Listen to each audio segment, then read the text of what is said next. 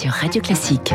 Il est 7h24. Bonjour Marcelo Vesfred. Bonjour François. Et bonjour David Abiker. Bonjour François Geffrier. L'info politique avec vous Marcelo Vesfred, grand reporter au, service politique du Parisien. Gérald Darmanin a suscité la colère des oppositions en qualifiant d'éco-terroristes les écologistes radicaux qui ont tenté ce week-end de, de saboter euh, les bassines de retenue d'eau dans les Deux-Sèvres.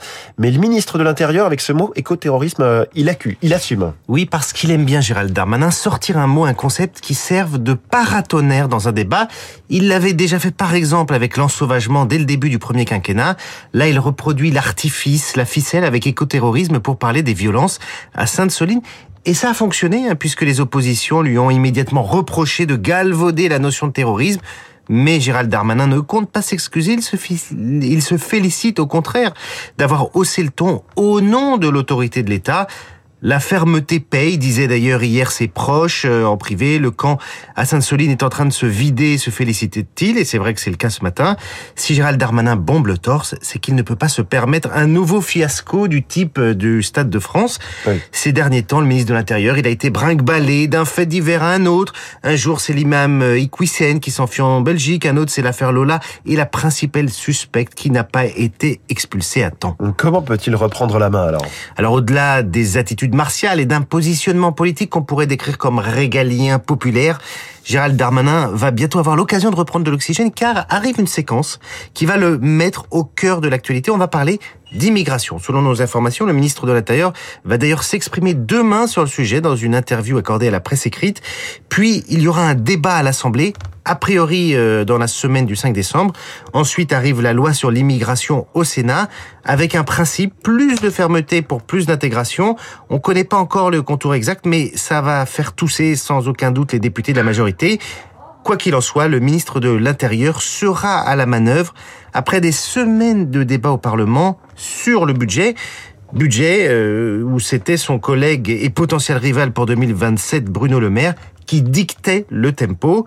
Gérald Darmanin sait que le chemin est encore long, alors il a besoin d'ici là d'engranger des résultats tout en restant loyal au président et sans former d'écurie en tout cas, pour l'instant. Pas d'écurie pour l'instant. C'est l'info politique de, Marcelo Vesfred. On vous réécoute aussi en podcast sur radioclassique.fr. Merci Marcelo. David Abiker, les titres de la presse et ce matin à la une, un violon le Parisien vous raconte l'histoire de la traque d'un Stradivarius volé par les Allemands en 1944. Valeur 10 millions d'euros, itinéraire d'un instrument convoité. Ça se lit comme une enquête policière. Lula toujours à la une, un retour délicat, titre le Télégramme. Lula au défi d'un pays fracturé, titre les dernières nouvelles d'Alsace et Le Monde. Ouest France s'intéresse, lui, à l'augmentation de nos impôts locaux. Quant au Figaro, il fait la une sur ces écologistes qui ont choisi la violence. Les cimetières, eux aussi, se mettent à l'écologie, mais sans violence aucune. Enterrement au naturel, titre l'Alsace. Pourquoi les cimetières changent et verdissent, titre le Maine libre. Reposer auprès d'un arbre, titre encore le Républicain Lorrain. Enfin, nouveau numéro de Science et Avenir, une couverture sur l'avant Big Bang et l'origine de l'univers, autrement dit bien avant que la mort ne soit inventée et qu'elle ne devienne un business. Le business de la mort dans la revue de presse. Merci David Abicard, vous revenez justement pour votre revue de presse complète à 8h30, ce sera avec Renaud Blanc. Bonjour Renaud. Bonjour François. Vous nous accompagnez jusqu'à 9h. je vais essayer, si ma voix me si la voix tient. Oui, c'est vrai que là comme l'autre, on a une oui, petite on une un voix petit de, la voix, de la Dark Vador voilà, ce matin. c'est pas mal. Quel est le programme Alors mon premier invité s'appelle Marc Lomazy, il est spécialiste des mouvements écologistes. Il va parler avec, on va parler avec lui radicalité euh, chez les Verts. Qui sont les militants qui ont défié les forces de l'ordre le week-end dernier à Sainte-Soline? Marc Lomazy, auteur d'Ultra Ecologicus chez Flammarion dans les spécialistes, euh, juste après le journal de 7h30 à 8h05.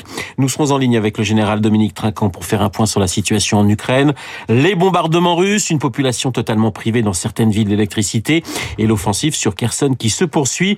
Le général Trinquant dans le journal de Charles Bonner. 8h15, dans les stars de l'info, je recevrai Gilles Kepel, le grand spécialiste de l'islam et du monde arabe. Gilles Kepel qui publie chez Gallimard Enfant de Bohème, un livre très personnel sur son père et son grand-père, une histoire familiale mais aussi une histoire de l'Europe. Gilles Kepel dans trois quarts d'heure. Rendez-vous à ne pas manquer. Esprit libre à 8h40 avec un duo très intéressant euh, dans notre studio. Mon confrère des échos, Éric Le Boucher et l'économiste Christian de Boissieu. Inflation, retraite, redistribution, récession.